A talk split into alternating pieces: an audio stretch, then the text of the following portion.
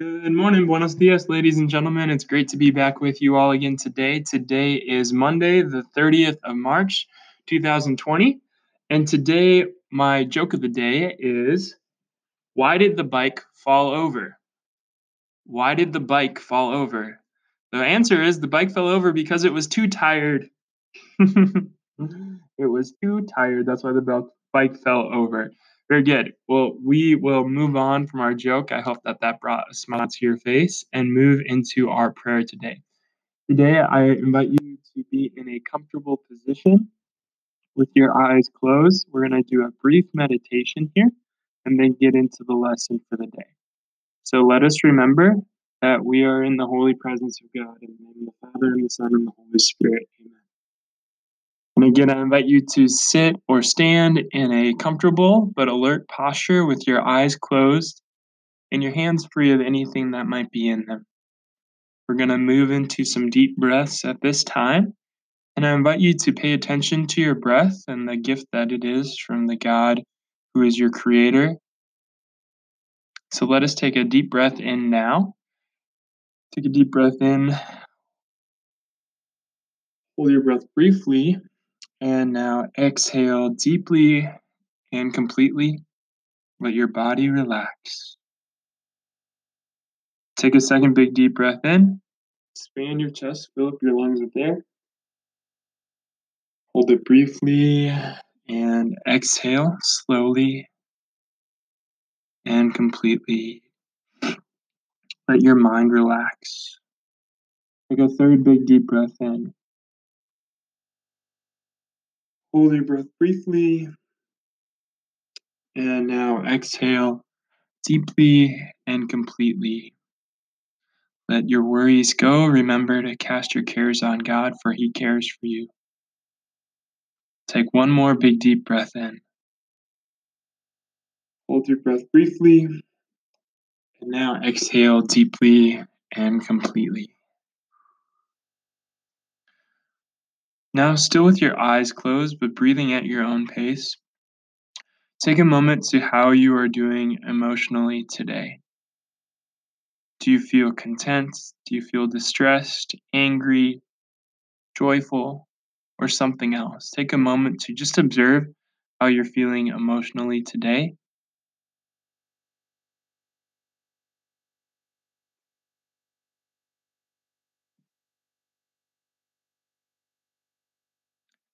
Now take a moment to notice how you're doing spiritually today.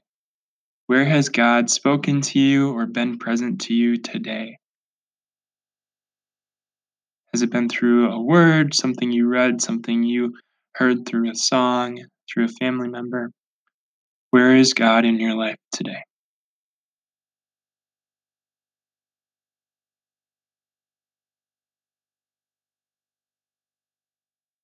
Now, with knowledge of a bit more about how we're doing emotionally and how we're doing spiritually, I invite you to talk to God in the silence, sharing with Him what you need today, what you'd like to thank Him for today. Talk to God open and honestly in the silence of your heart.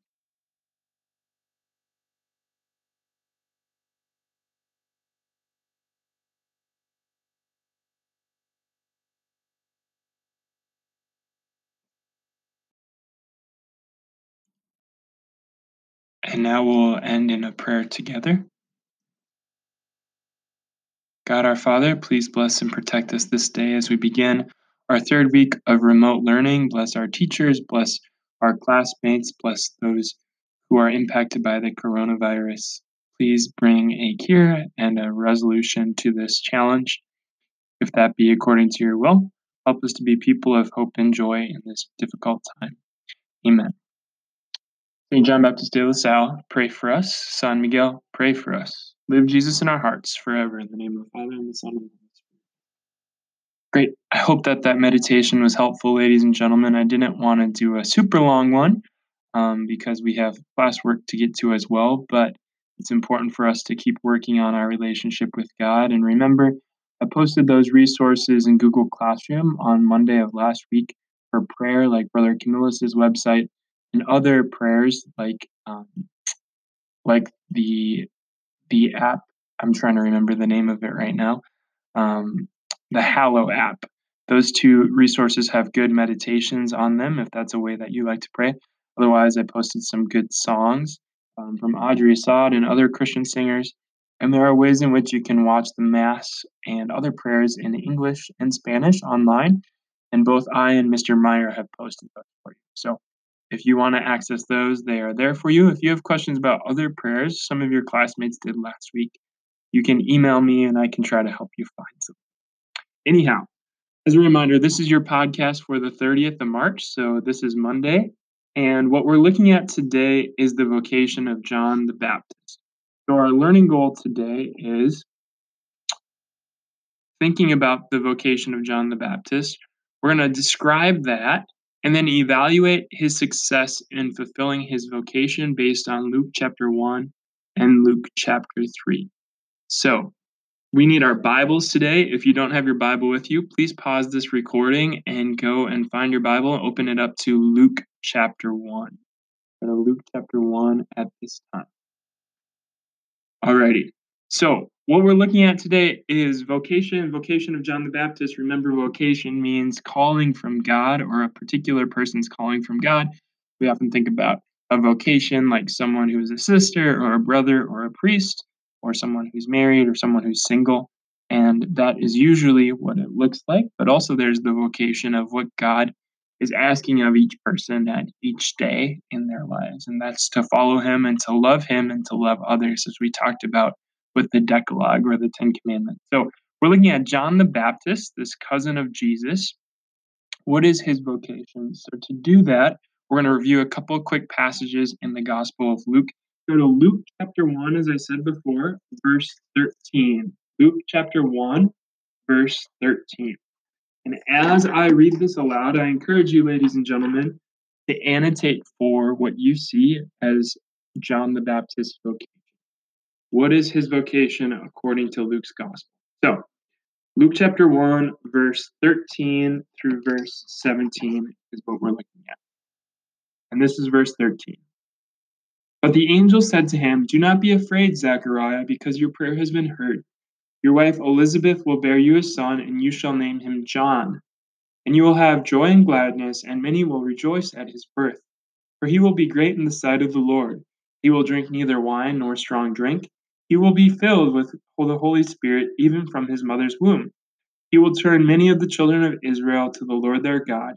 He will go before him in the spirit and power of Elijah, to turn the hearts of fathers toward children, and the disobedient to the understanding of the righteous, to prepare a people fit for the Lord." So that is Luke chapter one, verse thirteen through seventeen. That's a part of John the Baptist's vocation. So if you want to pause and annotate for what you see his vocation as according to the text, you're welcome to do that now. When you're finished with annotating this part, we're going to see one more passage about his vocation. And that passage is Luke chapter one, verse seventy-six through seventy-nine. So when you're finished annotating the first part, now we're going to Luke chapter one, seventy-six through seventy-nine. And this is Luke chapter one, seventy-six. "And you, child, will be called the prophet of the Most High, for you will go before the Lord to prepare his ways, to give his people knowledge of salvation through the forgiveness of their sins, because of the tender mercy of our God, by which the daybreak from on high will visit us, to shine on those who sit in darkness and death's shadow, to guide our feet into the path of peace. The child grew and became strong in spirit, and he was in the desert until the day of his manifestation to Israel." So that was Luke chapter one, verse seventy-six through eighty. And that also gives us an idea of John the Baptist's vocation. So hopefully between those passages, you can annotate and find some things that tell us, what is John called to do? What's his job? What's his role in bringing about salvation and love of God and love of others on?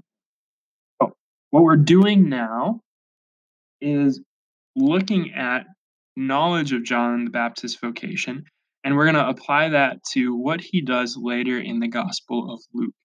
So we're going to read a passage from the later part of the Gospel of Luke, and then I'm going to give you your classwork for the day. The passage we're looking at now is Luke chapter three. Luke chapter three. So for most of us, this is page fourteen twenty-one.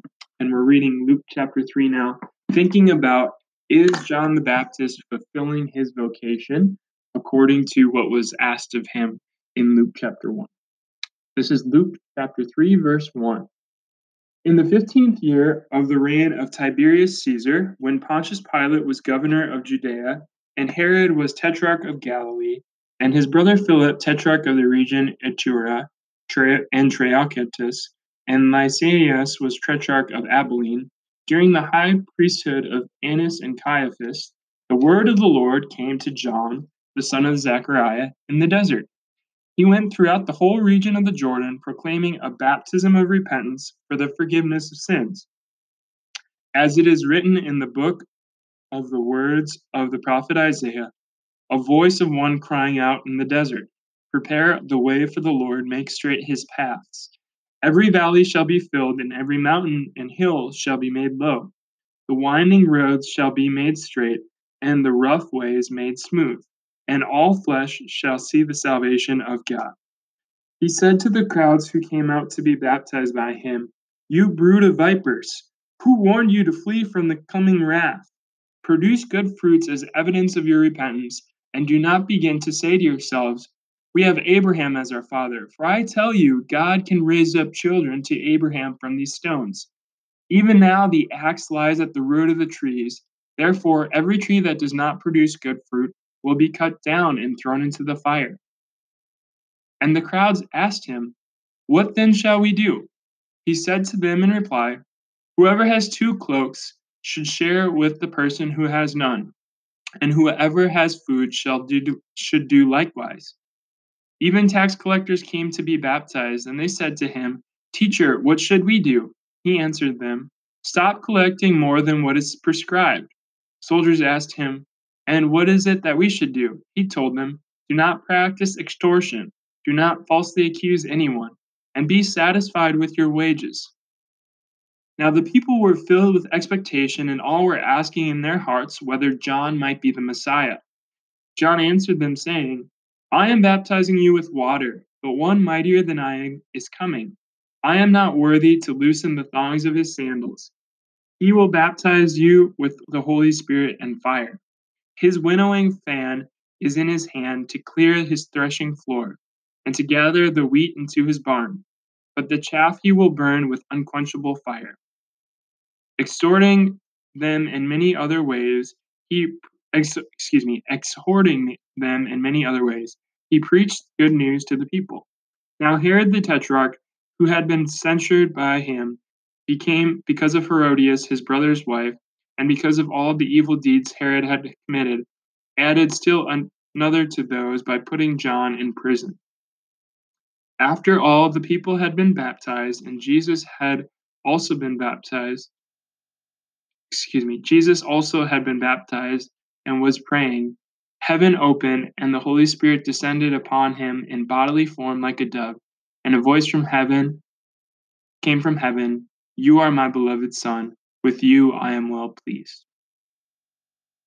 So that part, Luke chapter one, verse uh, Luke sorry, Luke chapter three, verse one through twenty-two, tells us what John's vocation ended up looking like, what he did to fulfill his vocation. So now this leads us to the task for the day, ladies and gentlemen. Now that we've defined what John the Baptist's vocation is, and I want you to define that in your own words based on Luke chapter one. Then I want you to evaluate his success at his vocation according to Luke chapter three, verses one through twenty-two. Was he successful at his vocation? Yes or no? To what percent was he successful at his vocation? Was he fifty percent successful? Was he one hundred percent successful? Or somewhere in between? Or somewhere less than fifty percent? That's what I want you to reflect on today. So you have a choice of two different ways to do this. You can either reflect on this on a scratch sheet of paper, and you can use the prompt of my directions I just gave verbally in a written form in Google Classroom in the Google Docs. You can see my prompt there, and then you can respond by writing a handwritten response. Or today, I also give you the option of making a Flipgrid video where you can respond to the prompts in the same way. Just be sure that in both prompts, you answer the prompt fully. I should say Just be sure in either way you go, whether you write by hand or you do the Flipgrid video, you answer the prompt fully and submit that to me to count as your work for the day. Also, if you have any questions on that, please let me know via email. Again, my office hours on Mondays are nine to eleven a.m., so I should be able to get back to you right away if you respond to me then. And remember that Wednesday, we're going to have another special class day where you can either submit your assignment on Wednesday for Wednesday's class via Flipgrid, or we're go- we are going to do another Google Hangout again, like we did last week. If you weren't able to join us last week, we'd love to have you this week. And if you were with us last week, we're going to do it a little bit differently this week. I will post directions for that in Google Classroom, but basically each class period is going to have their own fifteen minute window. Check in with me about the day's lesson to count as your credit. And then after each class has fifteen minutes, we'll have a forty-five minute window for anyone from any class to come and to join the Google Hangout and share what's going on, what's working well, questions they have about the reading from the Gospel of Luke, and any other questions they have. So that will be an option for us Wednesday. Look for the details about when your class time is meeting. Again, this is optional. This is not required. But look for that in Google Classroom. And then we'll have forty-five minutes for anyone from any class to hang out and to chat with me and to see how things are going. Thank you, ladies and gentlemen, for your good work. I hope that you understand the lesson for the day. If you don't, please see the Google Doc and the Google Classroom. God bless you.